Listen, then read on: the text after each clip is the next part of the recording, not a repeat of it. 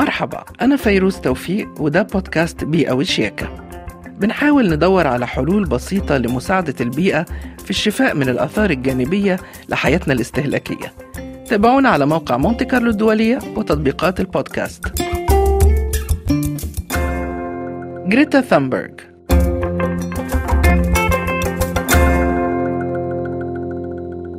جريتا ثامبرغ طفلة سويدية وناشطة بيئة أبهرت الكثير لما مسحت الأرض بقادة العالم في محفل دولي.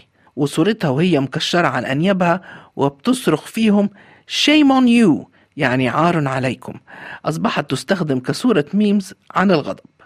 هذه الطفلة الغاضبة تركت الدراسة لعام كامل عشان تقوم بحملات توعية للصغار والكبار بمشاكل التغير المناخي ودورنا لإصلاح ما أفسده السلف المستهلك من أجدادنا. وربما هذا حل نتائجه أكيدة على المدى البعيد لو من الآن تم تربية الأطفال على وعي بيئي عالي حتى تصبح حياتهم اليومية صديقة للبيئة بدون عناء أو مجهود لتغيير حياتهم في الكبر.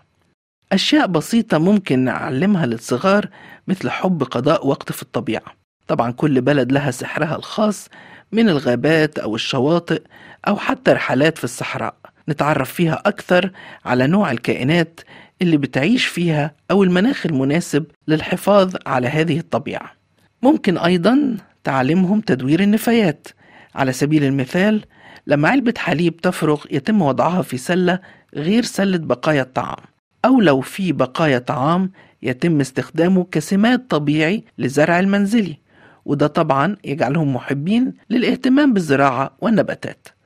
الأطفال عادة محبين للحيوانات وممكن اختيار مشاهدة أفلام وثائقية عن الحيوانات أو القنوات المختصة ببرامج عن الحياة البرية. وصدقوني أصبح هناك إنتاج مسلي ويناسب جميع الأذواق والأعمار.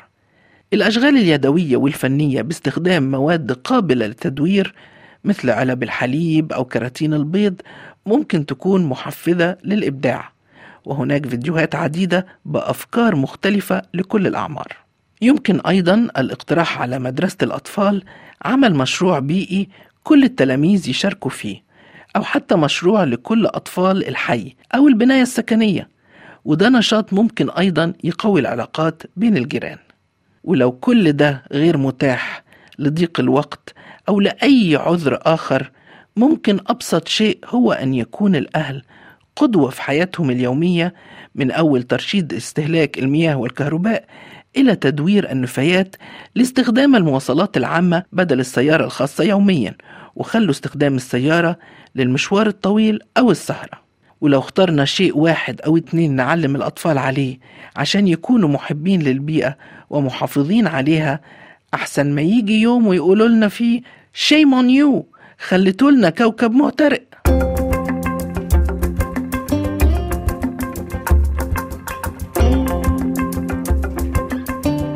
دي نهاية حلقتنا اليوم من بودكاست بيئة وشياكة.